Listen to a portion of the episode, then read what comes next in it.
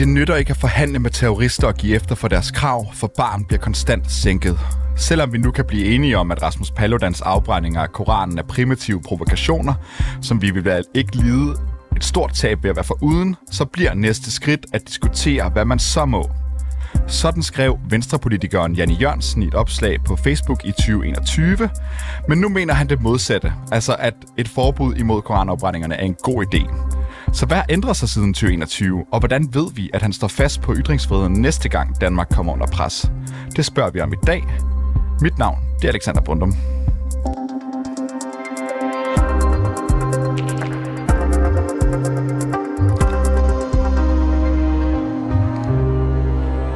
I 2021, da Frie Grønne foreslog at genindføre blasfemiparagrafen, der skrev folketingsmedlem for Venstre, Jan E. Jørgensen, på Facebook, og nu vil jeg citere ham: "Det nytter ikke at forhandle med terrorister og give efter for deres krav, for barren bliver konstant sænket."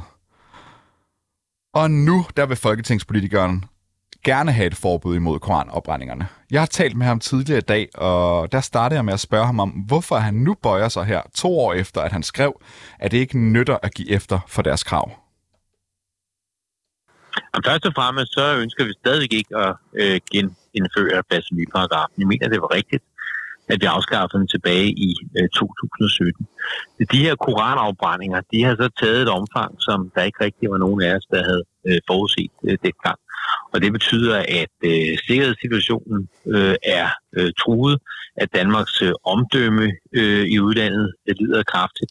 Og derfor så mener vi nu, at det er fornuftigt at foretage den her lille bitte korrektion, som betyder, at fremover så må man altså kritisere islam på anden måde, end ved at stå og sætte ind til Koranen, ligesom vi ledede dem helt fint med frem til 2017.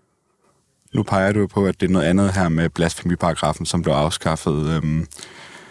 Som Berlingske også nævner, så er der jo en række juridiske eksperter og straffelovsrådet, der har konkluderet dengang, at det i praksis, som blasfemiparagrafen egentlig stoppede for, det var nogenlunde afbrænding af hellige skrifter. Hvad hedder det i praksis nu her? Er det ikke det, I gerne vil genindføre et forbud mod? Jo, men en ting er retstilstanden og hvad domstolen og anklagemyndigheden mener er en overtrædelse af paragrafen eller ej. Men vi havde en paragraf i den danske straffelov frem til 2017, som sagde, at blasfemi var forbudt. Og at det mener vi ikke, det skal være. Det mente vi i særdeleshed ikke dengang, som jo var sammenfaldende med tidspunktet for angrebet på det her franske satiriske magasin Charlie Hebdo, som havde tegnet Mohammed, ligesom de tidligere også havde tegnet paven og Jesus og Jomfru Maria osv. Og der var terrorister, der skød og dræbte flere af tegnerne.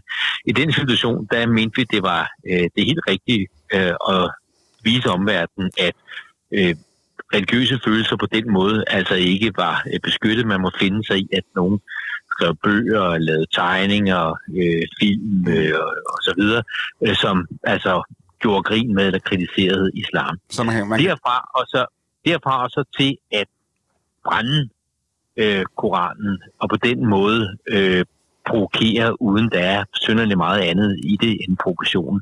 Der synes vi altså, at der er en kæmpe stor forskel.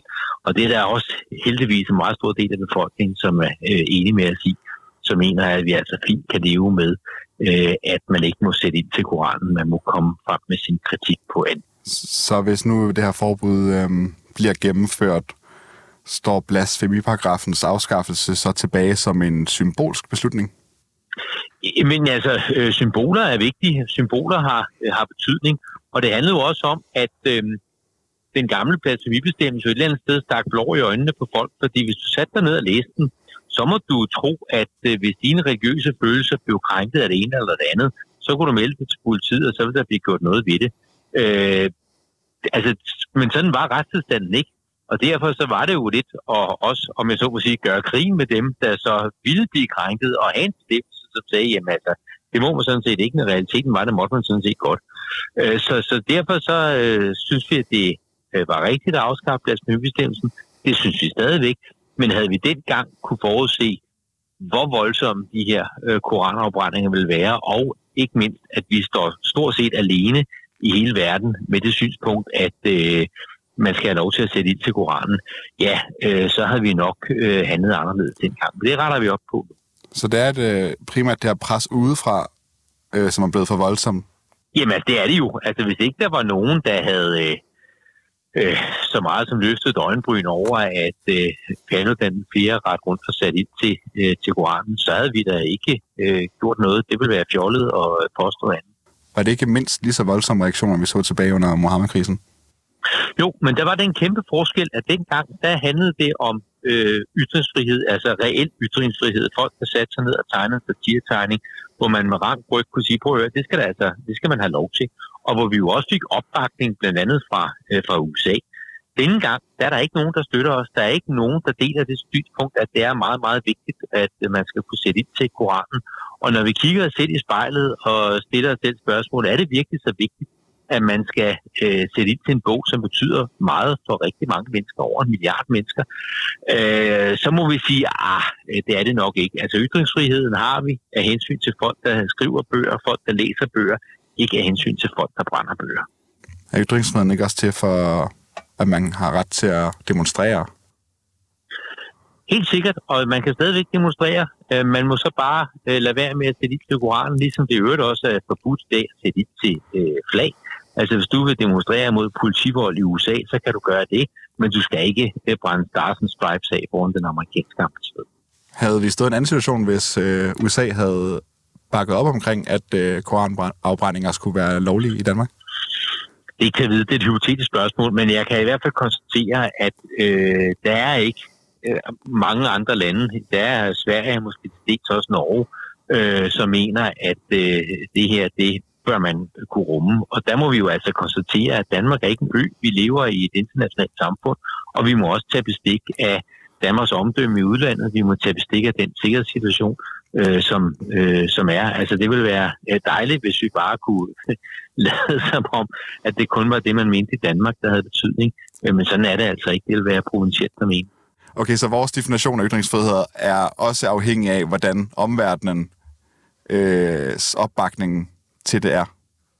Jamen, vi kan ikke bare lade som om, at der ikke findes en verden uden omkring Danmark. Det gør der, og det er vi nødt til at tage bestik af, selvfølgelig. Men jeg kan ikke forklare og forsvare, hvorfor det er vanvittigt vigtigt at stå og sætte ind til Koranen, eller for den sags skyld flag, eller Bibelen, eller andet. Det kan jeg simpelthen ikke. Jeg kan godt forklare og forsvare, hvorfor det er vigtigt, at man skal kunne lave satiretegninger, hvorfor det er vigtigt, at Salman Rushdie kan skrive de sataniske vers, hvorfor det er vigtigt, at Theo van Gogh kan lave en film som Submission. Det kan jeg godt forklare og forsvare, men en tåbelig, hadefuld progression, som det er, at stå og sætte ind til Koranen, det har jeg meget svært ved at forsvare. Jeg tror sådan set, at de fleste danskere er enige, at de også er trætte af, at der skal bruge så mange penge på politibeskyttelse af nogen, som ikke bibringer noget som helst til den offentlige debat, andet end had og provokationer. Men ytringsfriheden skal vel ikke definere sag, hvor mange penge det koster at beskytte? Jamen alt er jo en balance. Alt er en balance. Du har selv sagt i 2021, at du godt personligt kan undre dig over en for eksempel Rasmus Paludans måde at være provokatør på, men at man ligesom i stedet for skal ignorere dig, lade som ingenting. Hvorfor skal vi ikke bare lade som ingenting nu? Jamen det ville være dejligt, hvis jeg havde større gennemslagskraft internationalt, og hvis folk i Tyrkiet og Irak og alle mulige andre steder sagde, nu skal I høre den store politiker Jan E. Jørgensen for Danmark, han mener, at vi bare skal ignorere det. Skulle vi ikke gøre det? Der må jeg bare konstatere, at så stor gennemslagskraft har jeg altså ikke. Og der er altså desværre mennesker rundt omkring i verden, som reagerer på en helt anden måde, end jeg synes, man burde. Jeg synes, man burde trykke på pyknammen og sige, nå, herregud, hvis jeg tror på en stor og en stærk Gud, så kan han nok også leve med, at der er nogen, der sætter fut til hans bog. Ja, du sagde jo i et interview til Berlingske her for nylig, at næste gang, at nogen brokker sig og bliver sure i Mellemøsten eller andre steder, så får de ikke flere indrømmelser. Altså, det er hertil og ikke længere. I dit Facebook-opslag fra 2021, der sagde du, at vi ikke skal genindføre en forældet lovgivning i Danmark, der anerkender, at religiøse følelser har et særligt krav på beskyttelse mod fornærmelser. Og nu er du så imod et forbud her af koranafbrændinger 2 år efter. Hvorfor skal vi stole på, at du står fast den her gang? Jamen, det skal du, fordi der er pokker til forskel på at sætte ind til Koranen. Det svarer i min bog mere til hærværk og hadforbrydelser, end det svarer til ytringsfrihed. Men du ville ikke forbyde det til 21, da du skrev det her. Og der snakker du også om koranopbrændinger. Jamen, det er rigtigt. Altså, det kom bag på os, at omfanget af de her koranafbrændinger er blevet så stort, som det er blevet. Man må sige, at Paludan med flere, de er meget, meget vedholdende. Jeg havde håbet på, at det var noget, der ville ske et par gange, og så ville de blive trætte af det. Men det har desværre vist sig at være anderledes. Og så skal man jo tage bestik af udviklingen, tage bestik af virkeligheden, tage bestik af den sikkerhedspolitiske situation, Danmark står i. Altså, jeg kan ikke leve med, at det danske liv går tabt, fordi Rasmus Paludan skal sætte ind til en koran. Det har ikke ret meget med ytringsfrihed at gøre, det har det altså ikke. Du har selv sagt, at du er blevet overrasket over, hvordan koranafbrændingerne er stukket af. Hvordan kan du være sikker på, at du ikke bliver overrasket igen næste gang? Jamen, det kan jeg da heller ikke være sikker på, men omvendt, så kan jeg kan forklare, jeg kan forsvare, at det er vigtigt, at man har ytringsfrihed, en ytringsfrihed, der går ud på, at man kan skrive bøger, at man kan lave tegninger, at man kan lave film osv., men en ytringsfrihed, der går ud på, at man skal stå og brænde andre menneskers bøger af, det er altså meget, meget svært at forklare og forsvare, hvorfor det skulle være vigtigt. Og det er i hvert fald ikke noget, som vi har haft held med at forsvare eller forklare nogen som helst andre. Jeg tror i øvrigt også, at hvis man nu sidder i Mellemøsten, lande, som ikke har den ytringsfrihed, som vi har, er det så en særlig overbevisende måde at få dem til at forstå vigtigheden af ytringsfrihed ved at så pisse på de selv samme mennesker ved at sætte til Koranen? Ja, altså, jeg tror ikke, vi har en særlig god sag i Mellemøsten lige nu. Og det er heller ikke rigtigt til at svare på, men jeg er nødt til at spørge dig igen nu, når du selv siger, at du ikke kan vide, at du bliver overrasket igen. Hvordan kan du så vide nu, at nu er det hertil og ikke længere? Jamen, det kan jeg, fordi der er en kæmpe forskel på at stå og brænde andre menneskers bøger, og så på at skrive bøger. Der er en kæmpe forskel. Men hvad nu, hvis næste gang vi ser, at Paludan er en kreativ type, han allerede omtalt og smørt den ind i en form for griseprotein af en slags leverpostej eller bacon. Det kunne også være, at man svøbte Koranen ind i et regnbueflag. Altså, der er jo masser af ting, du kan bruge til at forhåne den her gruppe på. Kan du være sikker på, at du ikke igen kommer til at reagere på et pres udefra? Altså, jeg kan sagtens leve med, at man heller ikke må putte Koranen i svineblod eller bacon, eller hvad ved jeg. Hvad med heller ikke meget med. Hvad med at folde den ind i et pride-flag? Ja, det ved jeg ikke. Altså, nu må vi se, hvordan lovgivningen ser ud, når den kommer. Så du kunne godt forestille dig en bredere lovgivning end specifikt koranafbrændinger? Ja, så altså, det vil være et eller andet med at skænde den og så videre. Jeg forstår ikke behovet for det, og det må være muligt for Paludan med flere at ytre deres modstand mod Koranen og muslimer, som de åbenbart har. Det fylder meget hos de mennesker, det må man jo konstatere.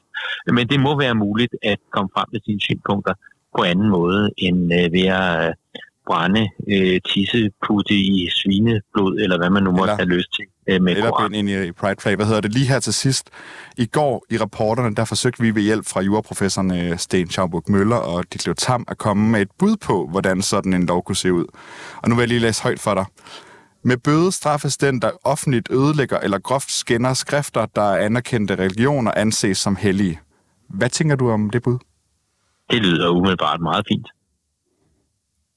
Så vi indrammer en form for lov i forhold til ikke kun afbrænding, men noget i forhold til de her måder, man kan skænde skrifterne på. Ja. Det er også det, du selv tænker? Ja. Og det var altså Jan E. Jørgensen, folketingsmedlem fra Venstre.